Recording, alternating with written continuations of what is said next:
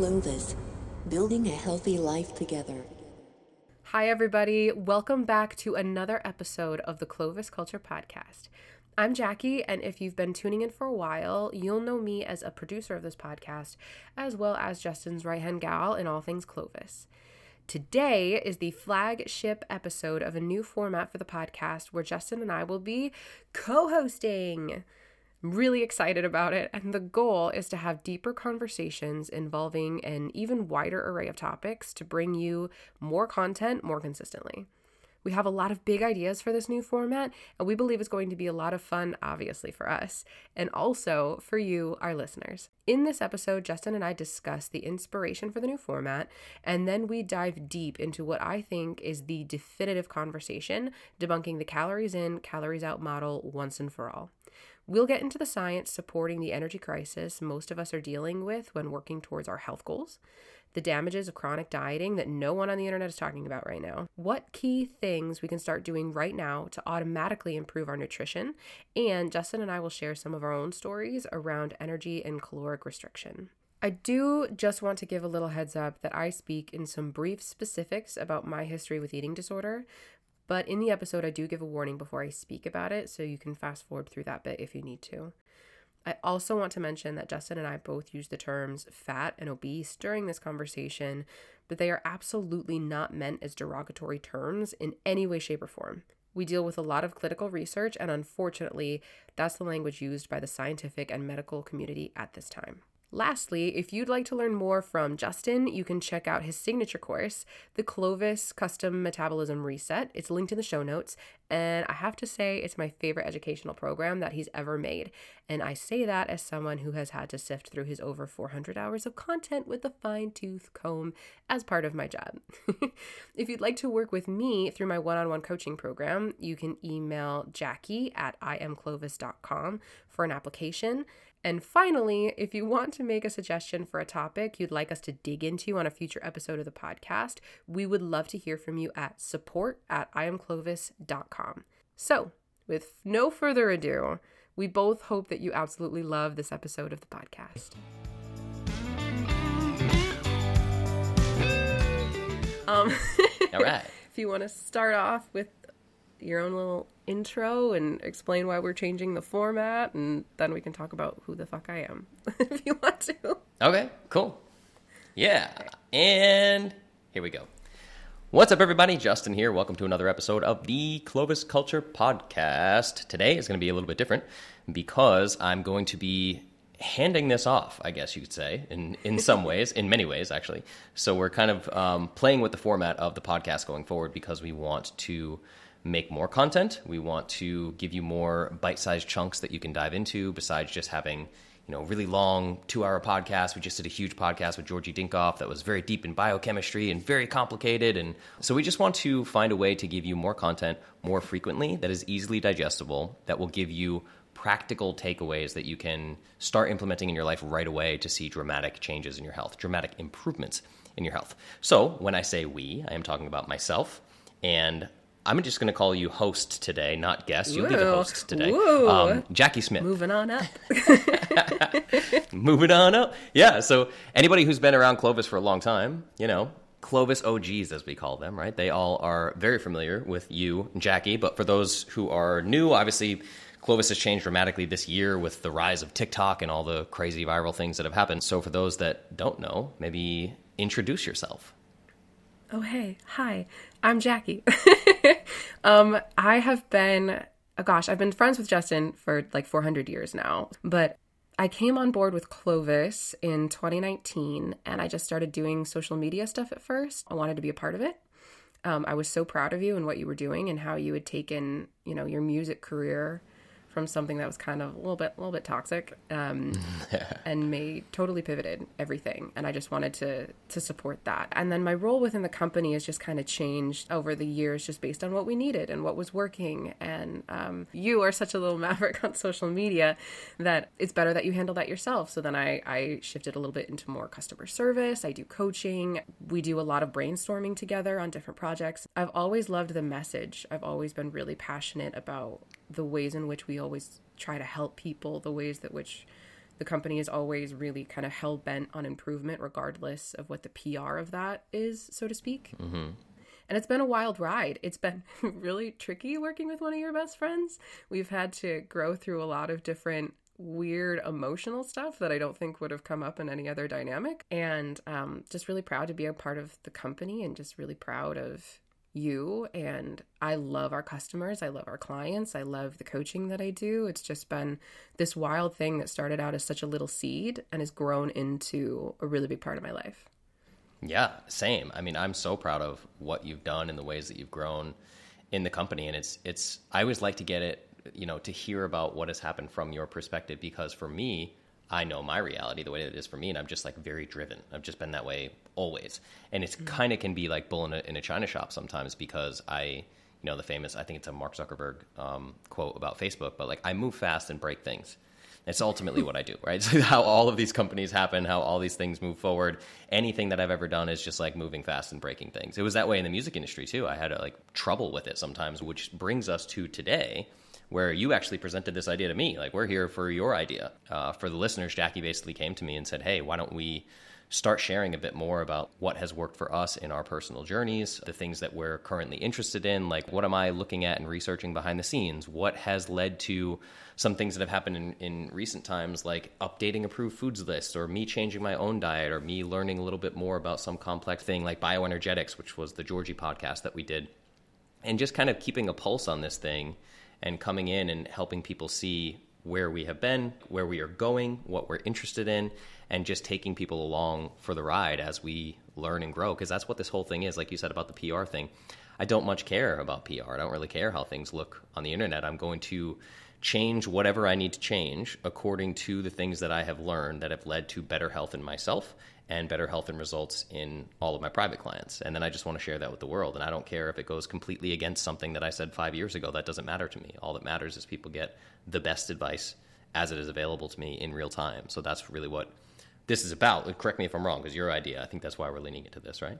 One thousand percent. One thousand percent. I think that there's something about stories and about conversation that really hits people differently. Because I'm also a nutritional therapist, and it's like we come at this from such different angles. You are such a biochem nerd, and I think I come at this from a very deeply body image, the intersectionality of body image, body liberation, mindset, the way that society plays into all of these things. And that's been a, a big interest of mine. And also, like, we're two completely different types of people, right? So, you're a single guy living a certain type of lifestyle, which is beautiful and fabulous and uh, and then I am a single mom with two sets of twins, all with special needs. And I think that us as people and as friends have such respect for each other and have done so much hard work on ourselves that I think that we're able to have conversations from completely different vantage points aiming towards the same thing really constructively, which is not something I think we see a whole lot on the internet today.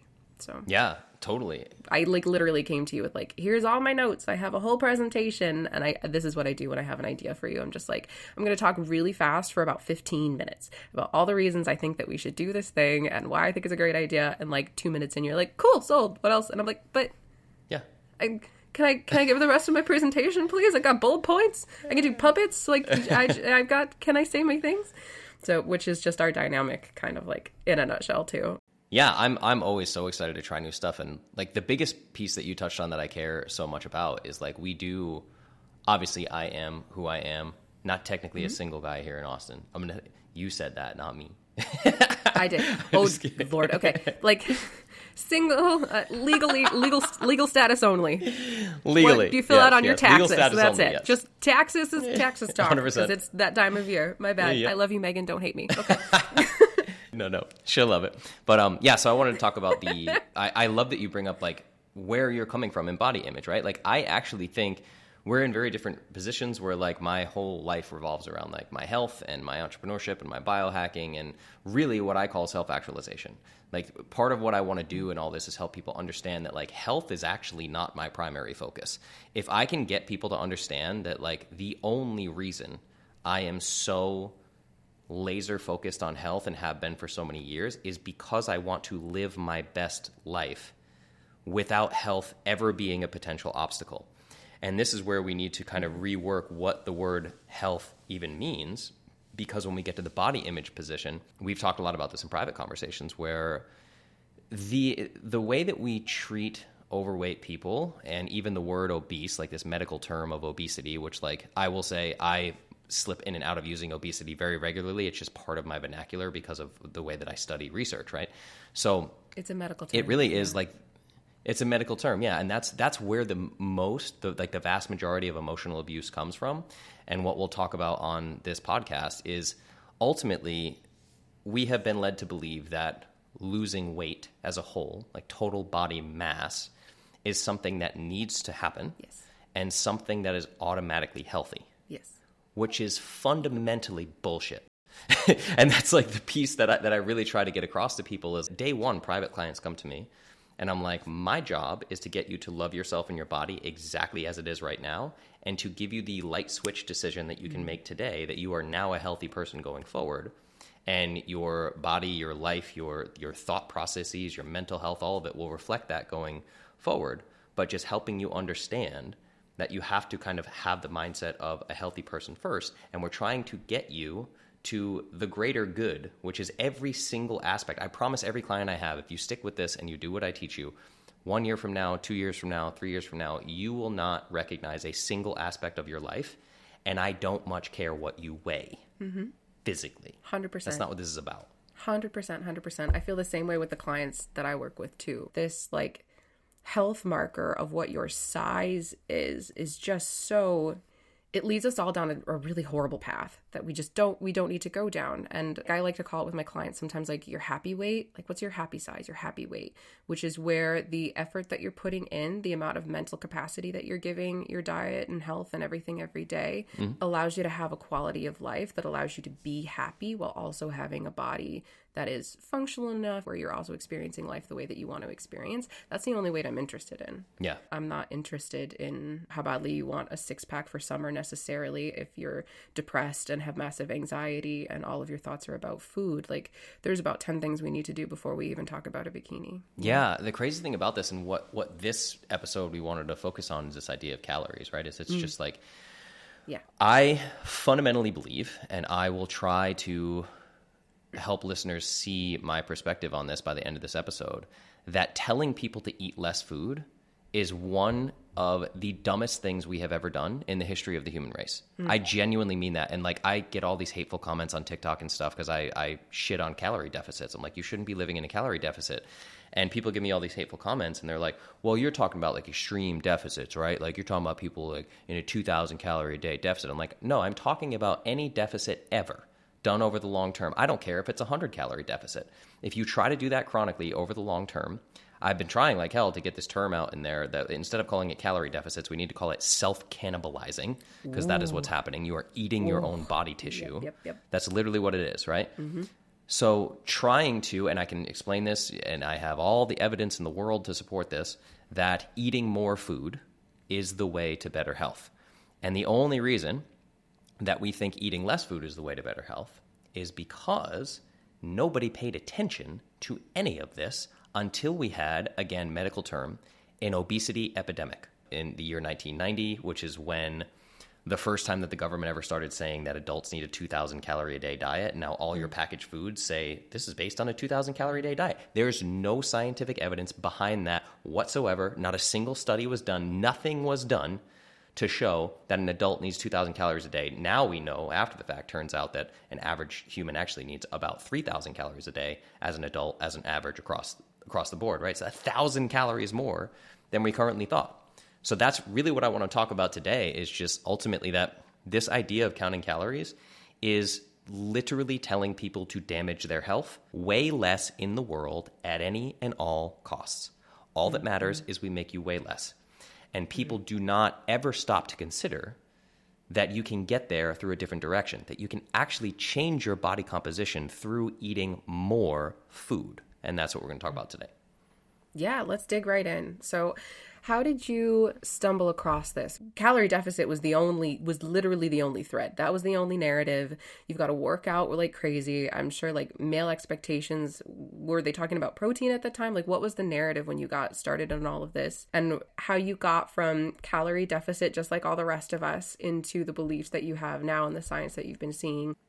Yeah. So honestly, for me, it started when I was 15. I was counting the days till I could lift weights because my dad said I couldn't lift weights till I was 15 because it would stunt my growth. I used to always say that. But I played hockey for 10 years as a kid, and like I ended up a, a chubby kid. Like I went into freshman year of high school. I was like five foot two, and I weighed like 190 pounds, 195 pounds, which is like you know 20 to 30 pounds depending on where I'm at, more than I weigh today. And I was five foot two, you know, 13 year old or whatever, right? And and around 15, I started lifting weights. I was lifting weights an hour a day, running on a treadmill. I actually came in through like a back door of all I was reading at the time was Muscle and Fitness magazine. Oh gosh. So it was actually more about I was trying to build muscle as much as I can. Got it. So from like age 15 till probably about like 25 for me it was more about building muscle, just like building as much muscle as I could and then I became a boxer in college and then I got into CrossFit and powerlifting and bodybuilding and I hired personal trainers and I hired Olympians and I learned kettlebells and I did jiu-jitsu and all the things, right? Like just nonstop. Uh, P90X, Insanity, all the things that people did so for me, it was more like I was actually trying to eat a specific amount of food. I was trying to hit a goal of eating food for many of these years on my my journey. And then, of course, my music career in Nashville led me down some bad paths, and I was drinking a lot of alcohol and like eating a lot of shitty food and things like that. And, and mind you, this entire time from age 13, I mean, age five, when I was eating Oreo cookies and milk before bed every night and drinking Coca Cola and having Pop Tarts for breakfast, it was like my whole life was a processed food diet. Mm. And it was really around age 27, maybe, that I found paleo mm-hmm. and switched to a paleo diet and like lost a ton of body fat almost immediately. And then the story of my niece Savannah was born terminally ill. She was having over 300 seizures a day. I learned about the ketogenic diet from a neurologist who used the ketogenic diet to treat epileptic seizures in children, infants, toddlers. So I was like, wow, that's interesting. And then I learned about like the biochemistry behind that. And I got into the keto low carb world. So then I'm like paleo low carb. And then I learned about lectins and all these anti nutrients. So then I'm like keto plus low carb plus anti nutrient free diet and having this. And I kind of like built Clovis from that. Mm-hmm. But it was really around that time, once I went paleo and lost a ton of body fat, I mean, I could work out a fifth of the time and not count calories and like look amazing and have abs all the time. And I was like, this is crazy. Like, this is a food quality thing. All that's happening here is this is a food quality thing.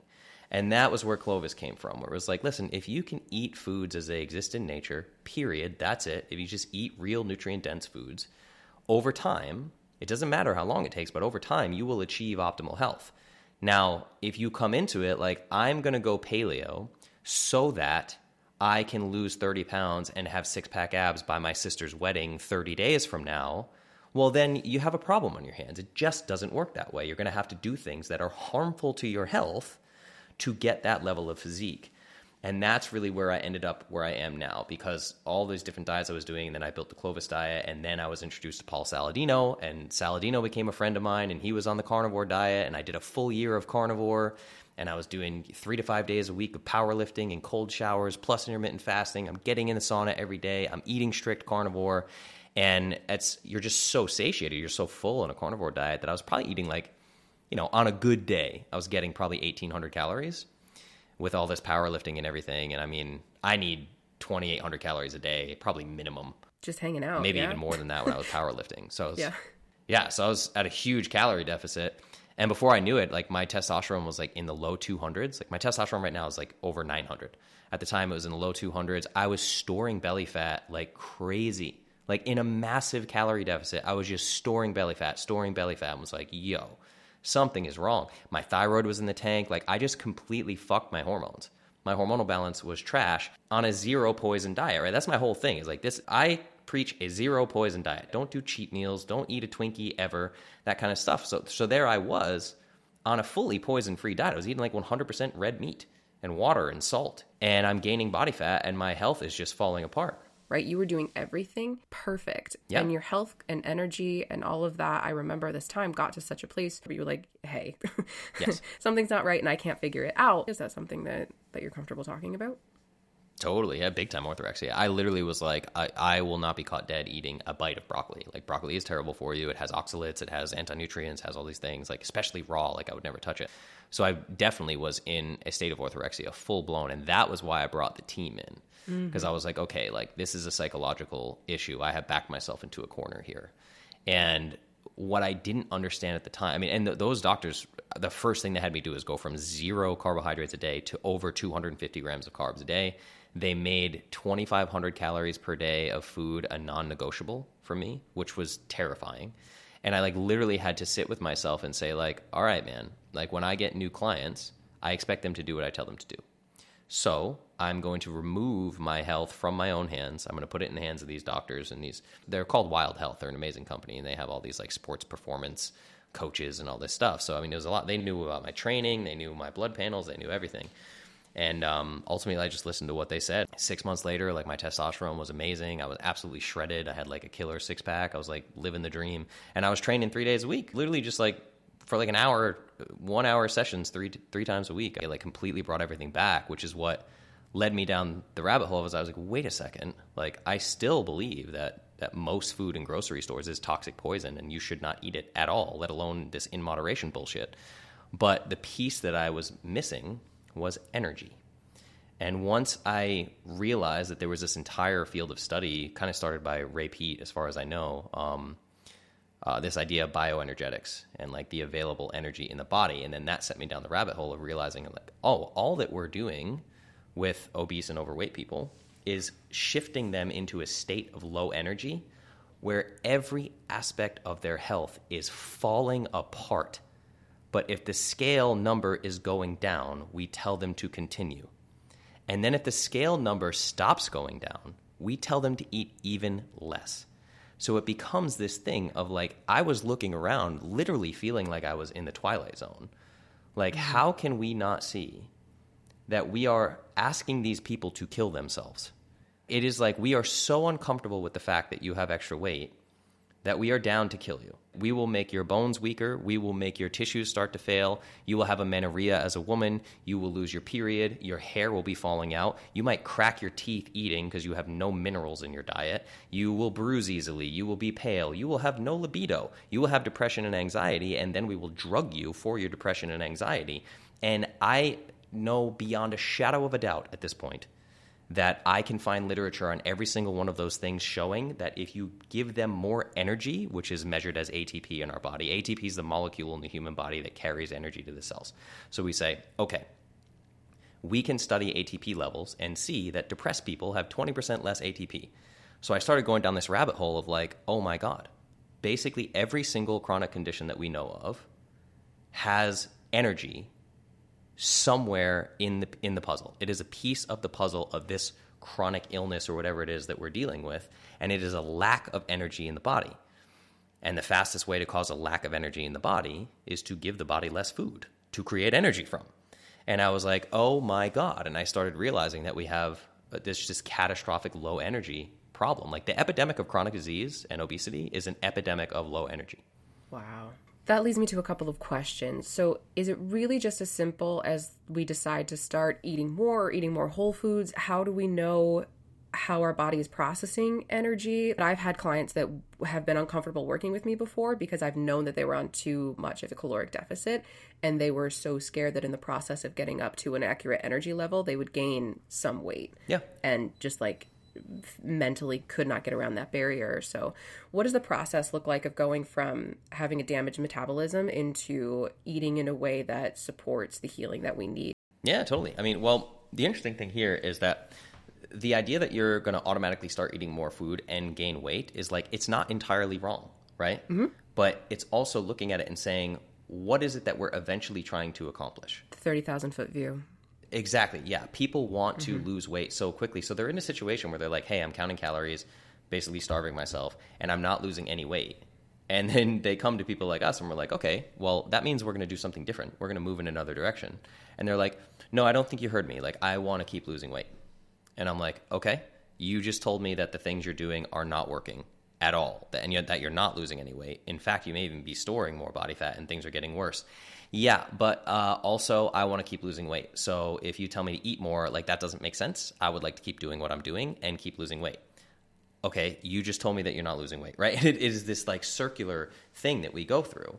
So it's helping people understand. I try to break it down in analogies of like when we talk about energy balance, all the, the evidence based influencers and the PhDs and the MDs and all these people online are like, well, Weight loss, weight gain is all about energy balance. It's energy in, energy out. This is fundamentally flawed. It is not energy in, energy out. It's fuel in, energy out. So you could technically call a gallon of gasoline energy if you wanted to, but it would be slightly incorrect because it is only potential energy. It requires a catalyst to turn that matter into energy, right? So if we put gasoline in a car and we fill this car up with gasoline, and then we take the spark plugs out of that engine and we try to start the car and drive down the street, nothing's going to happen. You'll have a full tank of gas, you'll have plenty of potential energy available to you, plenty of fuel, but the car's not going to go anywhere because that fuel, the machinery, is incapable of generating energy from fuel. This is where most humans have found themselves today. So it's not just the calorie deficit that's a problem, it's that most people are eating a calorie deficit that is also all of their calories are coming from processed junk foods especially like the when the low fat craze happened in like the 70s 80s and 90s where all of a sudden people are eating like fucking saltine crackers and brown rice and they're like trying to figure out why they can't lose weight. When you take things and this is a longer conversation but when we take things like seed oils polyunsaturated fats and those get into the tissues they shut down the body's ability to create energy properly then, when you're at a significant caloric deficit, your cortisol spikes, your stress hormones spike to give you energy to go find food. But instead, we run around with our cortisol spiked all day, and we know directly, like in vivo and in vitro studies, if you just put a bunch of cortisol in the cell, it can't generate energy properly.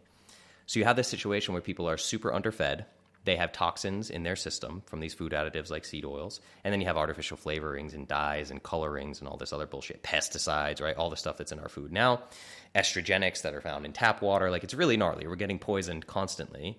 And then also not eating enough food to support our internal system. So what ends up happening is all of the fuel that you're taking in is now being stored because your body can't convert it into energy. So even on a low calorie diet, you find yourself losing no body fat and this is what drives me crazy. Sometimes people will say, like, well, what about prisoners of war in the war? You've never seen a prisoner of war come out of a POW camp Oh my uh, god. obese. They're all skinny. I'm like, there is a huge difference between those people, which are basically on like probably a hundred calorie a day diet, where they're like maybe giving them some oatmeal like once every two days or something, and people that are following an 800, a 900, a 1,000 calorie diet, and virtually 100% of that is toxic poison that is bad for their cells. This is the difference between a low calorie diet and fasting.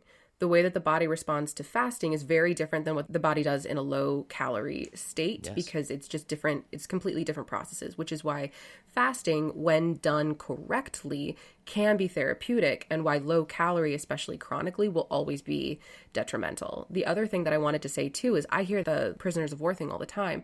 If the best argument you can come up with for a health claim is like World War II, Yeah. We might want to like reassess our argument just a little bit. If that's the best you can come up with, try harder. That's horrible Yeah. for like so many reasons. Anyway, yeah, that's a whole other rabbit hole in of itself. But that's something that when you talked about it the first time really kind of clicked with me. I have a pretty significant history of eating disorders. And the difference between fasting and low calorie, uh, also your explanation of like body set point was actually very liberating for me Yeah. because I suffered with this for years, for years and years and years. Uh, little trigger warning, like calorie talk, weight talk, um, eating disorder talk for a minute here. But I would do like a 300, 500, and 800 day cycle of calories. That's what I would allow myself. And the easiest way to feel really confident that you are getting the exact calories that you want to get is by knowing the calories of processed foods. Mm-hmm. I knew how much was in like a mini York peppermint patty, how much was in a single quarter cup of fruity pebbles, like how much was in frozen yogurt, because those things are, are standardized in such a way. And so, even at these really low calorie days, and I did this for months, if not a year. I don't quite have an accurate recollection of it because my brain wasn't functioning properly during that time. But there was a lot of processed foods in that environment because it's what I could rely on. You know what I mean? It was mm-hmm. a lot easier to to guess, right? The sugar content of ripe blueberries versus unripe blueberries is going to be different. The sugar content in a York peppermint patty is always going to feel like it's the same. It feels like you can trust it. I was doing cardio nonstop and like I still was five, three and a half, going back and forth between like 165, 175 pounds. And like my weight didn't move. And I did this for months. Mm-hmm. when I started actually being confident enough or knowing that I needed help enough to talk to people about what I was doing and what was going on, one of the first people that I told was a guy that I was involved with. Mm-hmm. And he was just like, I don't think that this can be true. I think that you have to be lying because you would be a lot thinner if this is what you were doing. I think you're doing this for attention. Yeah. And it was devastating. It was devastating. Yeah. And even now, still with traditional anorexia nervosa or atypical anorexia are two different categories purely based on your BMI number. Because we're still in such an archaic way of thinking that it doesn't count unless you're at a BMI of like, I want to say under some, you have to look like a fucking prisoner of war before the system that we're in currently will accept that you have an eating disorder. Otherwise, you're a fat person who's lying. Yeah. Yeah. And that's what we see today, right? And this is what drives me crazy. Where like I really have gone hard. Like that's the other thing that I'm I'm careful of in my content, or I try to be at least, is like I'm like a very very well trained in combat sports. I'm very aggressive. I'm very alpha, and like I get so mad at these fucking influencers because the amount that you will hear influencers say tracking calories is harder than you think. People commonly eat way more food than they think they do at training, and they forgot to measure one tablespoon of olive oil in the pan when they cook their steak. And I'm like, you fucking, I can't, I, I get so mad right? And it's this, it's the emotional abuse surrounding this. What they're doing is influencers play this game with weight loss and thermodynamics. They say, oh, the first law of thermodynamics is that energy can never be created or destroyed, right? This whole thing. 100%. It's like actual physics. Yes. yeah, so one is the understanding that thermodynamics were invented based on closed energy systems, which is not what the human body is. What the evidence based coaches and influencers do that drives me nuts is they play a game with the term weight loss.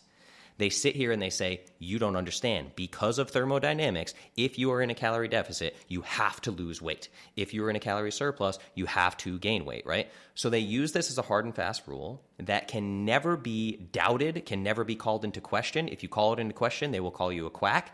And here's why they do it because any lack of results that you get on their plan is 100% your fault and never theirs you will no matter what happens you can say i've been following your plan for six months and i haven't lost a single pound.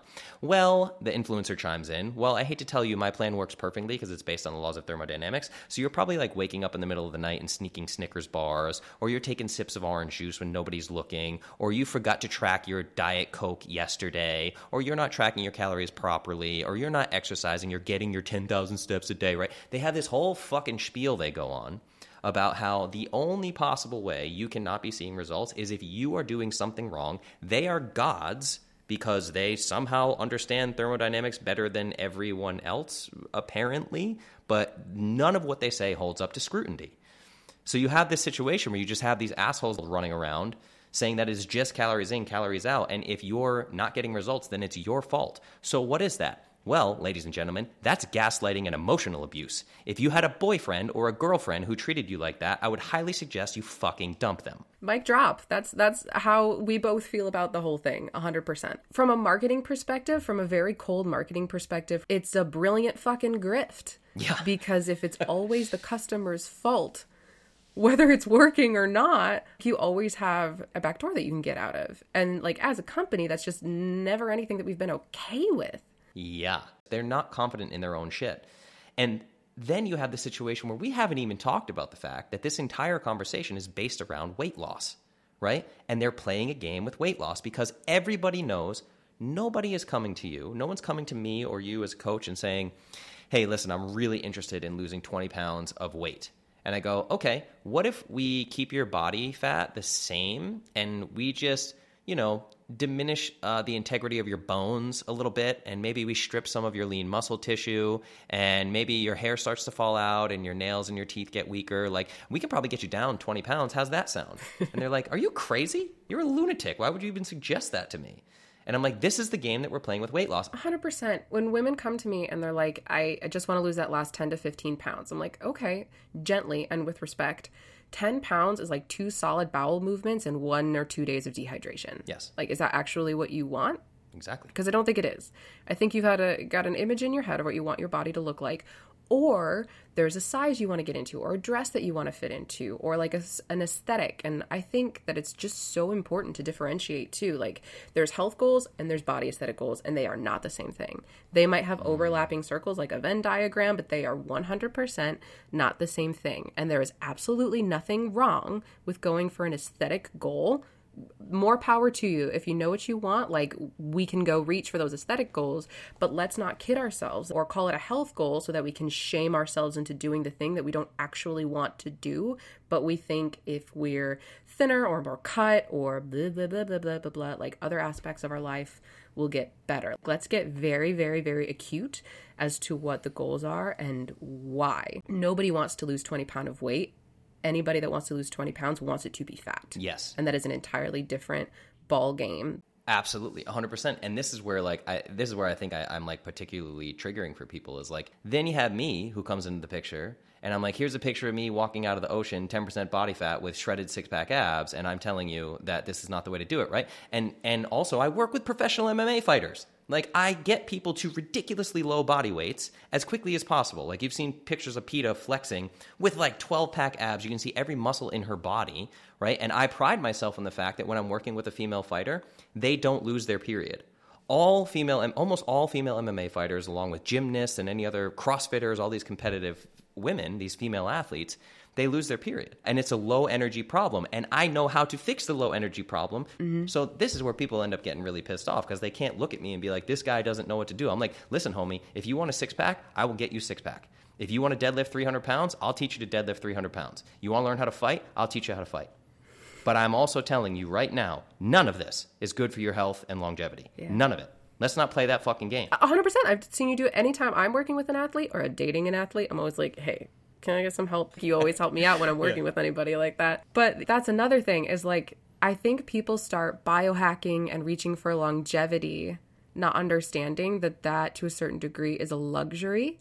Mm. Once we can get your mental and physical health in a good spot, that's when we can start talking about optimal carbohydrate intake for before and after workouts. That's when we can start talking about you want to run a marathon, like, okay, let's figure that out. It's almost the cart before the horse, right? If you're not happy with your body's functionality in life and it's not due to disability, we need to start there. Yeah. We don't need to be talking about how you need a six pack, right? What's your brain doing? Like, how are you responding when we tell you that we want to up your calories by 100 calories a week for the next six weeks to get you to a place where maybe your period will come back, right? Yeah. How are you responding to that? We don't need to be biohacking before we've gotten to a place of life feels good. How can I make it better? Right. And yeah. I think that that's a piece that people miss because your content is so across the board like you're talking about cold plunges and you're talking about let's break down what a carbohydrate is at a very basic level. And I think understanding where you're at in the journey, that self-awareness is is wildly important. And part of that self-awareness is understanding like, okay, the way that I've been doing things isn't working. I had this wild realization the other day. I don't know if this is going to be too tangenty, but we'll go down it anyway. Things have been very hard for me for a while, right? I've got all these kids. We're in East bejesus, the tundra of Alaska, and I was having a, a woe is me moment, and I was like, I have been working so hard. I have been working so hard. Why am I not seeing the fruits of my labor? Why am I not getting results? And this little bitty voice in the back of my brain, who doesn't speak loudly enough for my liking, but she was there, was just like, Are you working hard or are you mm-hmm. stressed to a fucking 12? Mm-hmm. And they feel exactly the same right now. And I was like, I'm stressed to a 12 and my anxiety feelings are through the roof and I am busy, busy, busy, busy, busy, but I'm not working at anything other than treading mm-hmm. water right now and I am very successfully treading water because that's what the chaos is, right? The like, okay, I'm going to eat this and I'm going to get the kids here and I'm going to try and fit in a workout here and I'm going to make sure that X, Y, and Z is done for Clovis here. And then I still need to have social interactions somehow mm. because that's what human beings need. And like all of the things and what's going on with the insurance for the kids and this doctor's appointment didn't get taken. I'm very busy, but am I actually working at the thing that I want or is all of my energy going into the thing that's actually happening? Because what's actually happening is really the hallmark of what you're doing. And I think with diet culture and extreme restriction and low calorie, it's like it can feel like you are working so fucking hard. Yeah. But in reality, the harder work would be can I get myself to eat three square a day of whole foods? Because mm-hmm. that's terrifying. Yes. The harder work would be like, can I get into the gym and lift weights or buy myself a kettlebell and actually lift even though I'm terrified of quote unquote bulking up? Can I can I do that? Even though we know that like that is such a very distinct physical result from a lot of actual physical hard work, particularly with women to look like the influencers that they're seeing that they're terrified of getting that big, right? Mm-hmm. Mm-hmm. That would be the harder work. Like, can I do that? So I think that there's this weird kind of rigmarole in diet culture where you're suffering all the time and it feels like a lot of work and it's a lot of mental effort, but it's not actually the work. Whereas I think what you and I do as coaches and what Clovis proposes is let's do the work that would make you a more at peace, functional, joy experiencing human being over the mm-hmm. long haul, as opposed to the chaotic mess that sometimes lives in a smaller body that they still don't like. Yeah. I mean, and this this may be uh, hard for some people to hear, but I, when I explain energy and how important energy is, like you need energy for the, the car to move. If you are living in a low energy state, I am pretty well convinced, mm, just my opinion here, right? But uh, that you are incapable of complex thinking and systems thinking. Your brain is literally starved, right? Your your basal metabolic rate, like what you burn just at rest doing nothing, twenty percent of that goes to your brain. And I always use the example of grandmasters at chess, right? These chess grandmasters sit at a, chair, a chair and they play chess and they burn 6,000 calories a day. Wild. So you have this situation where, like, virtually every single female client I've ever had come to me, we do our private Zoom calls. Every single one of them cries. Every single one of them has an emotional breakdown at some point in one of our calls. If we work together for three months and we have 12 calls, you know, six of them, that person is crying and they're telling me all the things that they're upset about and they're super stressed out, right? And this is where we go back to like, you know, earlier times and I got a couple things I want to talk to you about here that I just want to mention. Like when I talk about how much people used to eat in earlier decades, which is way more than we eat now, right? Everyone keeps insisting that we eat more. I'm like, we only eat more since we've been measuring how much we eat in clinical studies, which is like based on from like 1977 till now. It's the only thing that we're looking at. We don't go further back in time to before processed food exists. So we have this situation where like every single woman that comes to me is like trying to juggle the fact that she's working a job and they may be most of them are married with children. So they're working a job, they want to try to have a romantic relationship, they're trying to raise their kids, they're trying to diet, they're trying to get to the gym, all this stuff, and they're taking advice from some influencer online whose job it is to go to the gym and take pictures of themselves. So when you have some bro, some 28 year old who looks like a cast member from Top Gun with fucking six pack abs, who I guarantee you, ladies and gentlemen, we just saw this with Liver King. Like, trust me, TNF Alpha or whatever dude you're following on TikTok is injecting himself with something. It's either testosterone or it's totally legal peptides or he's doing something, I assure you, right? And then he's spending three hours a day in the gym and all of his macros and calories are perfectly dialed. And his job is to get on Zoom calls and tell their clients that they're lying. And if they're not getting results, they should just count more calories and go to the gym and stop being lazy. And then he takes glamour shots of himself and puts it online. That's that guy's life. His life is way less stressful than yours is, right? So you have these people, and again, we talked about cortisol. We know that cortisol in the cell leads to excess fat gain and prevents the body's ability to generate ATP. So if you are stressed, you cannot make the same amount of energy from the foods that you eat. We know this on a cellular level. This is biology, ladies and gentlemen. So when you're running around, the description that you gave is incredible. You are stressed out of your mind, and you're like, why isn't anything working for me? We have to get you to step back and take a look at this holistically and like taking a nap is probably better for you today than you going to the gym. Yeah. That's honestly where you're at. And when you are running around that stressed out at all times, super stressed, you're, you're never going to get the results that you're after. So I literally start with the first things I do in my in my client practices is personal development. We start with personal development. Mm-hmm. that personal development piece, that stress managing, because that also leads back to food stress management. I feel like, especially for modern women, that has to be piece number one of the whole entire puzzle. Yeah. What stress mitigating practices do we have in place? What emotional regulation practices do we have in place? That help us navigate these big, tough feelings. When your body doesn't feel safe and the world doesn't feel safe, the way in which you make yourself feel safe is reverting back to your oldest neural pathways of what makes you feel safe. Mm-hmm. And for a lot of people, whether you're fighting with your spouse, whether you lost your job, whether you now are relying on those stipends from the government, Ben and Jerry's chubby hubby tastes exactly the same as it did three years ago, you know? The fastest way we know of, period, to lower cortisol levels in the body to get out of the stress state is to consume sugar. Wow. It's the fastest way to do it. So of course, when what's available is Ben and Jerry's and Coca-Cola and Domino's Pizza and all this stuff and everyone's stressed out of their fucking minds, they're like, "How come I can't turn down the Ben and Jerry's? What's happening?" What I know now, yo, make yourself a fruit salad and drizzle a bunch of raw honey on it. I don't care if you eat 200 grams of sugar in this big fruit bowl of honey. It's to help you chill the fuck out with these super high stress levels. Which brings me to the point I, I want to share this uh, 1939 Yearbook of Agriculture stated that an average 154 pound man living in New York City at that time, a sedentary man, mind you. There are no Globo gyms, there's no CrossFit gyms, the treadmill had not been invented, nobody was jogging for fun. This wasn't a real thing, right? We are way more active now than this guy was. Totally lean, healthy body weight, was consuming 4,400 calories a day. 4,400. Like, I have looked this up. The Rock, right now, eats 4,100 calories a day. He eats 4,100 calories a day to look the way that he does, right? So back in 1939, this guy's eating 4,400 calories a day. He's super healthy, eating like three times what an average human eats today and thriving in their health and wellness. One of the single biggest pieces I try to tell people is you have to understand that over 90% of all of the nutrition studies we have, when some bro online says, Bro, show me the science, show me the studies, right? More than 90% of all the nutrition science that has ever been conducted in the world was conducted after the year 2000. Now, this is critically important because hyperpalatable, heavily processed junk foods have been flooding the market since the 1960s. And then the god awful food pyramid that we all know and love was being preached in every public school classroom across the country by the 1990s.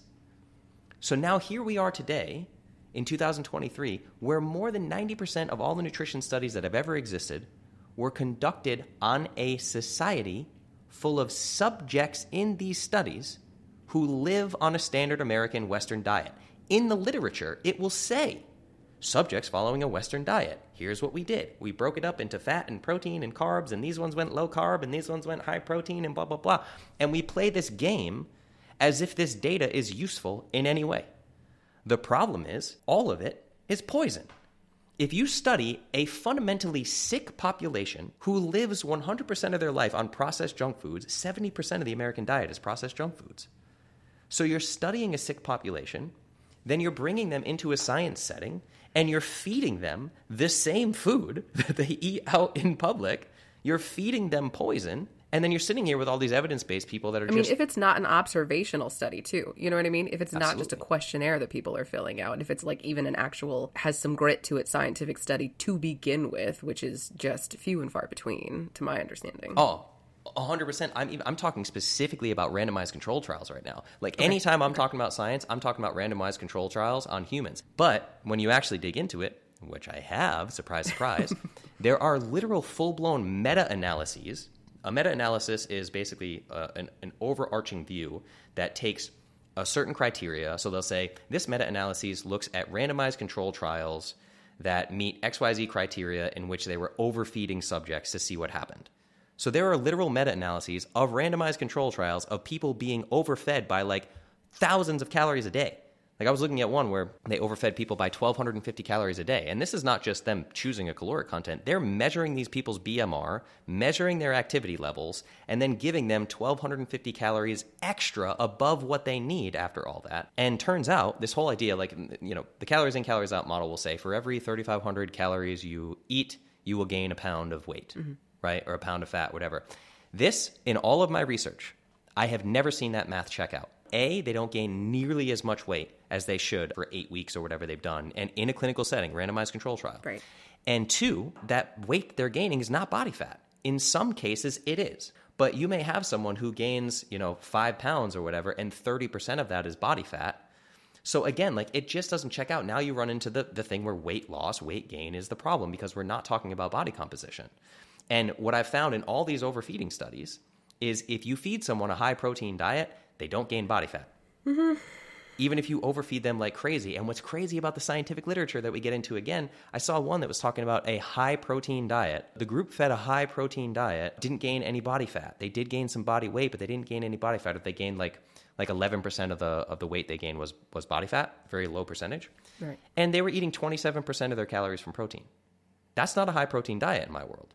What would happen if you put them at a 40% protein? So you have these guys that are out here just ranting saying there's no evidence to back up what you're saying. I'm like, there are mountains of evidence to back up what I'm saying. You have to understand that something like two thirds of all nutrition science is either directly funded or indirectly funded by food companies. It's like two thirds of science, if you, if, if you combine big pharma and big food, it's almost 100% of scientific studies are funded by these companies, right?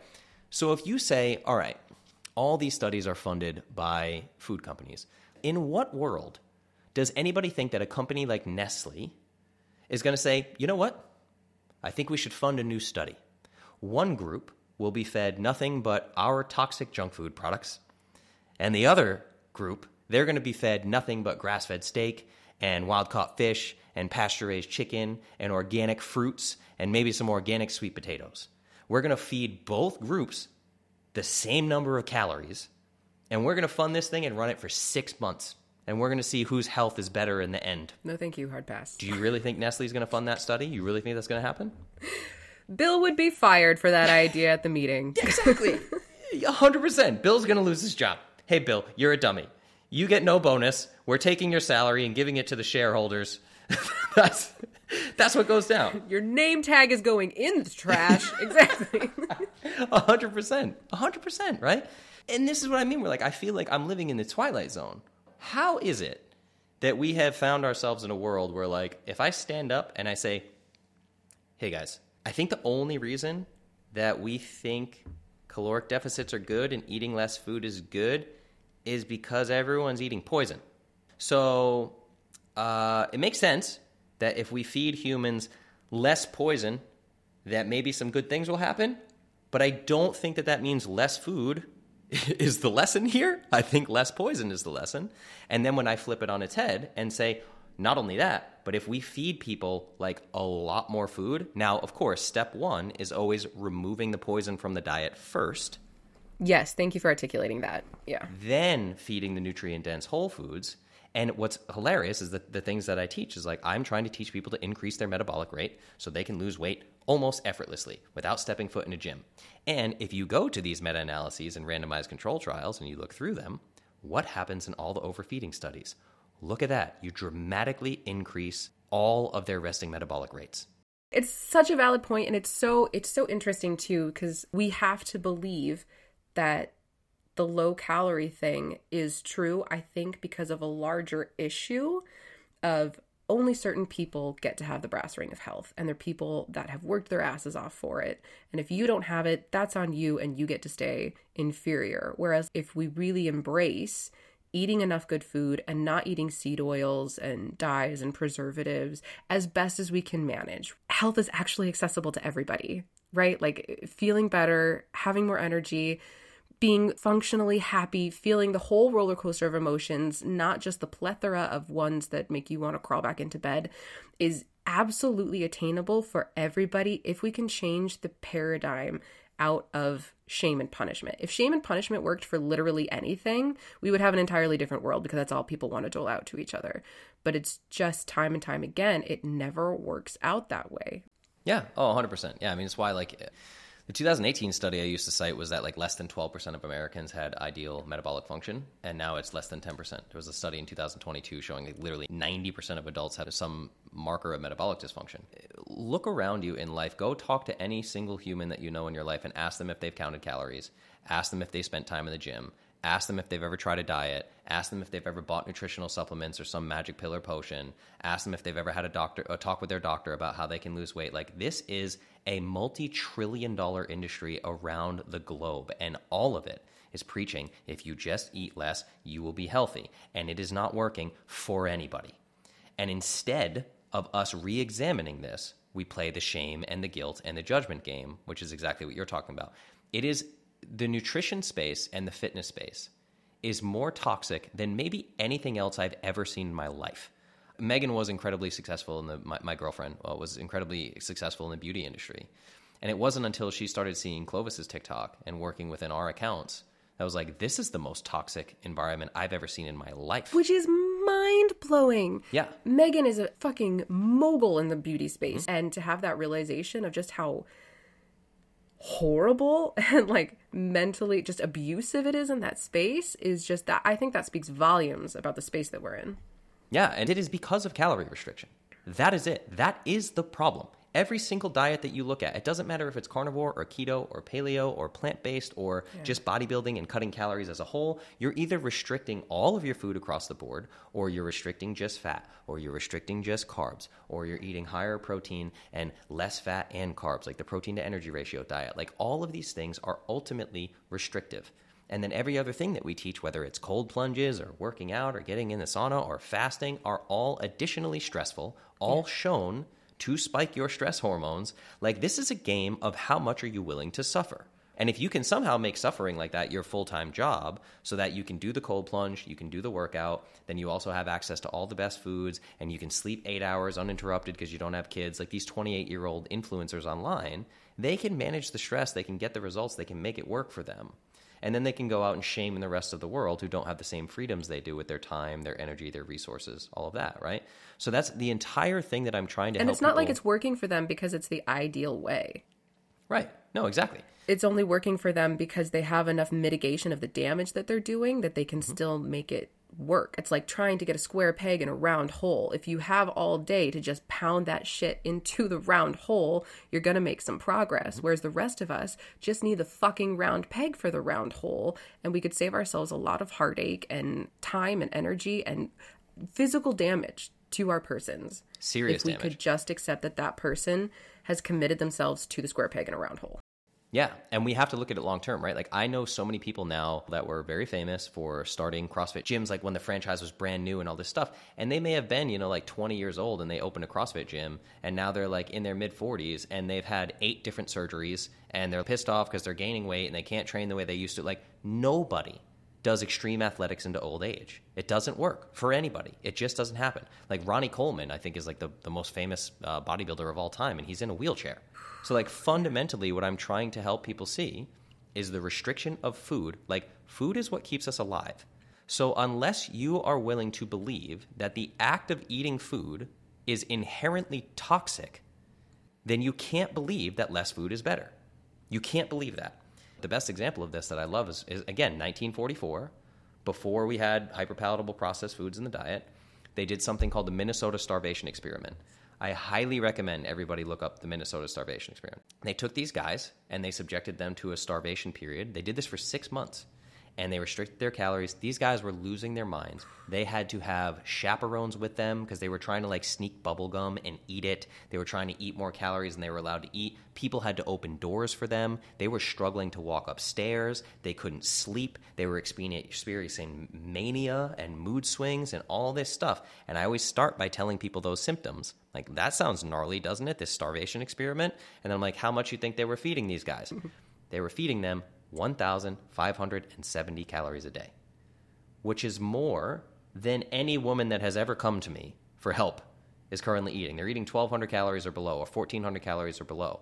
So now we have a study that clearly states we know that there were was very little poison in the diet. The processed foods hadn't ruled the day at that point in 1944.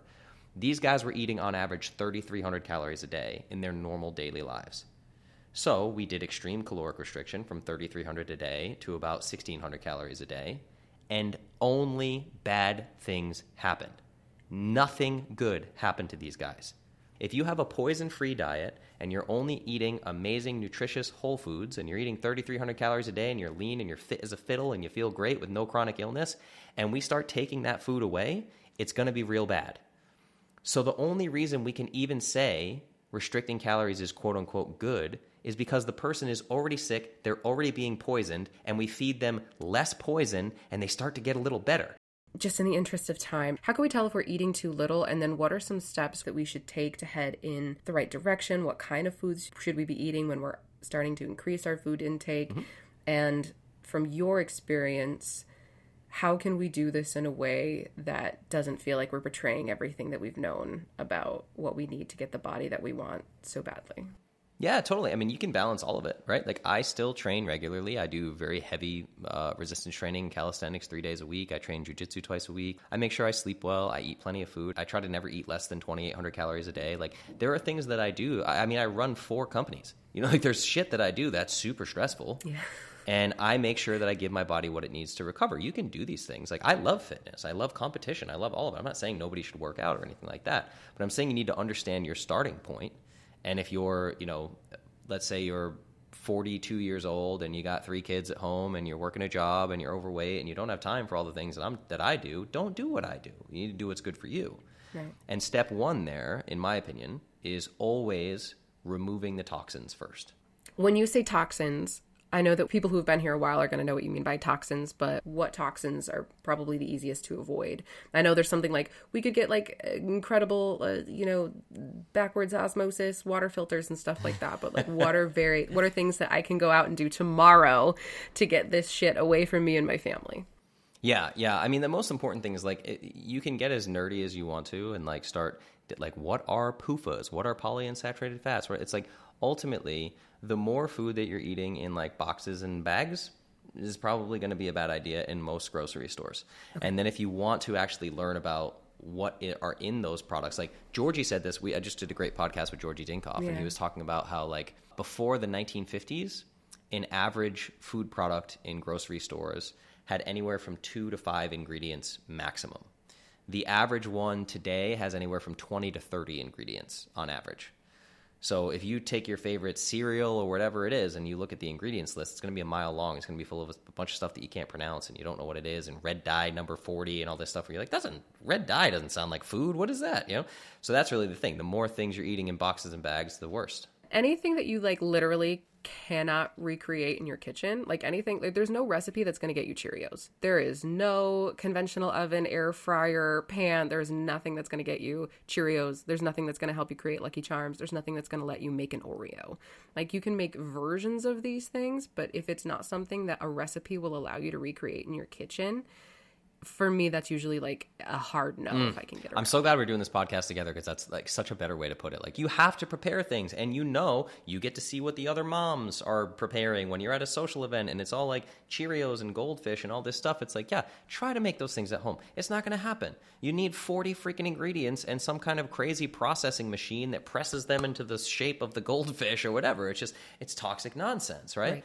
So, and this is also why we have the approved foods list. You can get the foods list for free. We give it away for free. We'll put it in the show notes. Like, mm-hmm. download the mm-hmm. thermometabolic approved foods list, which is like over 100 foods to choose from.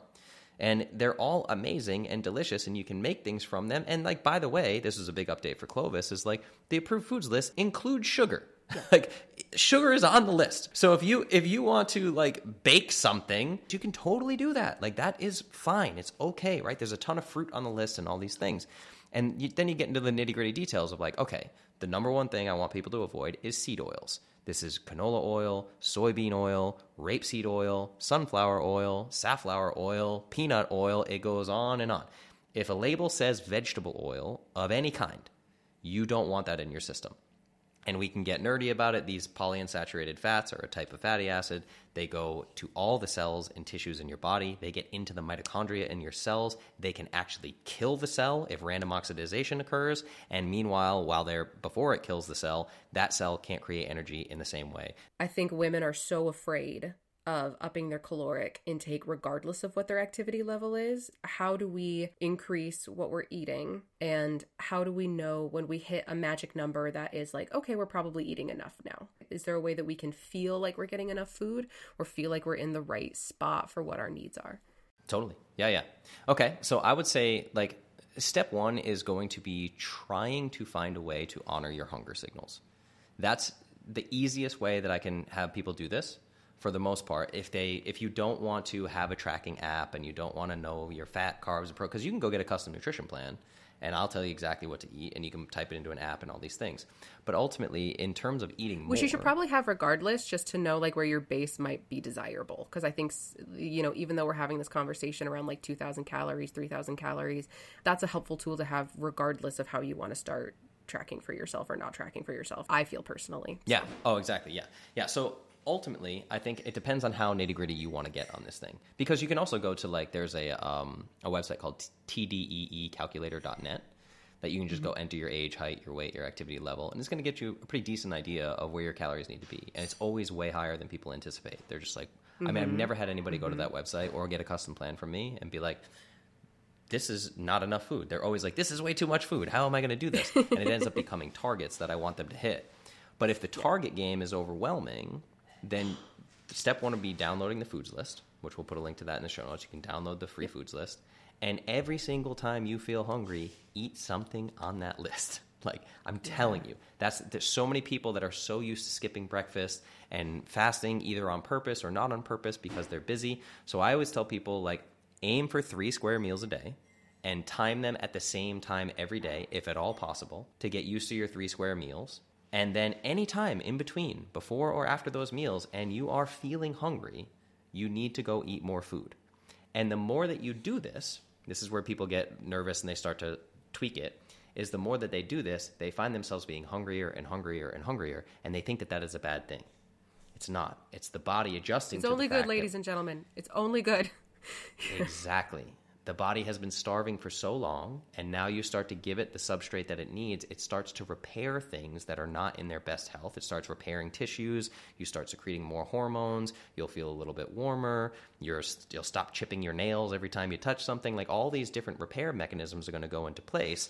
And then the body's going to say, This is great. Give me more. And you're going to start getting hungrier and hungrier. And you can actually kind of naturally reverse diet this the tricky part of this whole equation is that you have to be doing it with the right foods. If you try to play this game of like eating every time you're hungry and all you have in your house is kind of like processed junk foods, you're going to run into trouble there. So it's got to be the right foods. And also, uh, an additional thing is if you're someone that's like, well, I'm just not hungry until noon. I've been doing this for so long. I just don't get hungry. Breakfast is a huge problem with people when they start doing this. Have some superfood. Throw an egg in there uh, with your coffee. Like, do something that's a small, at least getting some energy into your body. And eventually, you will start to be hungry for breakfast. And it's probably going to be scary if you're used to not honoring your hunger and satiety signals but it's all going to be a good thing. And I love the way that you're talking about doing it in a way where you're just listening to yourself. So in the beginning, ma- having yourself eat breakfast is probably the most forceful, quote unquote, thing that you're going to do for yourself. But again, superfood, an egg, you know, like whatever you want to do. I'll nab a couple of slices of my kids' bacon sometimes that I'm making for their lunches. Do it that way. And then you can do it Yeah. pretty naturally. And also, while you're doing this, I feel like this, I would love your take on it too. Just stay away from the scale for about 60 days while you're doing this, because what you're probably going to see is an escalation in pounds and then a de escalation as your body's like, wait, we're safe. I don't need to hold in all the salt. I don't need to like retain water. Your body will figure it out quicker than you'll give it credit for. But if you're hopping on the scale every day or once a week or even bi weekly, I think while you're going through this process, you're going to get freaked out and you're going to stop. Oh, I agree 100%. I would, 60 days is great. I would love 90 days, honestly. Like how, however long you can go as without long as you can go the better. you hundred know? under no Yeah. circumstances 30 90 days would be ideal i think we both we both feel that way for sure Yeah, yeah, and you gave great advice here. That's like this is why products like the superfood exist. Like the daily superfood powder has instructions on the label for making superfood coffee for this reason, right? Like my first, I don't do well with a big breakfast first thing in the morning. Me personally, as like the guy that tells you to eat breakfast, I struggle with it. So the first thing I do, my first coffee of the day, has about like nine ounces of black coffee. It has about two ounces of coconut milk. I'm fortunate because Megan is amazing and makes homemade coconut milk. So I have two ounces of coconut milk. I have one scoop of my superfood powder plus one scoop of the Clovis Daily Collagen Plain. So I'm getting 20 grams of protein in my very first coffee. And then I do about five grams, which is like a little less than half a tablespoon. It's like one teaspoon, really, of MCT oil. So I'm getting like MCT oil, I'm getting fats from the coconut milk, I'm getting 20 grams of collagen, and then I put a full tablespoon of raw honey in there, right? So I'm getting 17 grams of sugar in that coffee. i love honey in my coffee It's amazing. Yeah. So there you go, right? I mean, like literally, if I break down those that macros, and i was like mm, i like this yeah, it's so good. And that's, I mean, that's like if you look at that coffee, that's probably 12 to 14 grams of fat, about 20 grams of protein, and about 17 to 20 grams of sugar in a coffee. Like you don't need to cook yourself bacon and eggs when you first wake up to get some substrate in your system, you know? which is good Yeah. which Yeah. is good and i th- 100% i think another misunderstanding that we have sometimes especially with like that paleo keto universe is like having some carbs in the morning is totally fine. I think you integrated more carbs recently into your breakfast Mm-hmm. for energy. Am I correct? Yeah, yeah. So my, my breakfast after that, I mean, I, I have two of those coffees, by the way. So I have one one coffee, and then probably like 20, 30 minutes later, after I've been reading, I have another one of those coffees with the same things in it. And then Megan, my queen, is the most amazing. She, I'll be getting work done, and she always makes me breakfast, and it's so sweet. And it's uh, five eggs and a whole banana and eight ounces of organic orange juice. Yeah. The first couple of hours in my day, like I probably have more food than most people are eating in a day. you know, it's it's a lot of food. You know? And you have brilliant Yeah. markers for health. You are at a body composition that you enjoy most of the time, eating that amount of food as well. Yeah, and I I will tell you guys this. I mean, like the number one thing I can say is if you are like really feeling stressed out and living life like Jackie, you explained in your life, like just feeling really kind of like worn out and like you're burning the candle at both ends. I'm telling you, if you can find a way to stop stressing about the scale and do this for like 60 to 90 days where you just feed yourself enough food, the changes you will see in mental clarity and energy levels and your mood and the way you are with your family. I always try to tell people that I'm like, listen, if you're running around stressed out, you're not having the best, most present moment with your loved ones, right? Like you're feeling stressed out. You're not going to be at your best. I'm like trying to help people understand that this creation of energy in the body leads to stronger emotions, better libido if you have a partner, less snappiness. You won't feel the hangry If you don't mood have a swing things. I mean, it's unbelievable. Yeah, even if you don't have a partner, you'll still have a high libido, which is super fun. We can teach you about that. Sorry, I don't know why I felt like I needed to interject that morsel, but there it is now. Um, anyway, to add to that, uh, I did a 2,000 calorie experiment, uh, which was an experiment at the time uh, a couple of years ago, and I literally never felt better. And I was eating sausage and egg waffles and bacon, and I had like bananas for the first time in years during that time too, which was a mental hurdle. I literally never felt better, and I'm so hyper aware that I'm not the mom that I want to be if I'm freaking stressed out Yeah.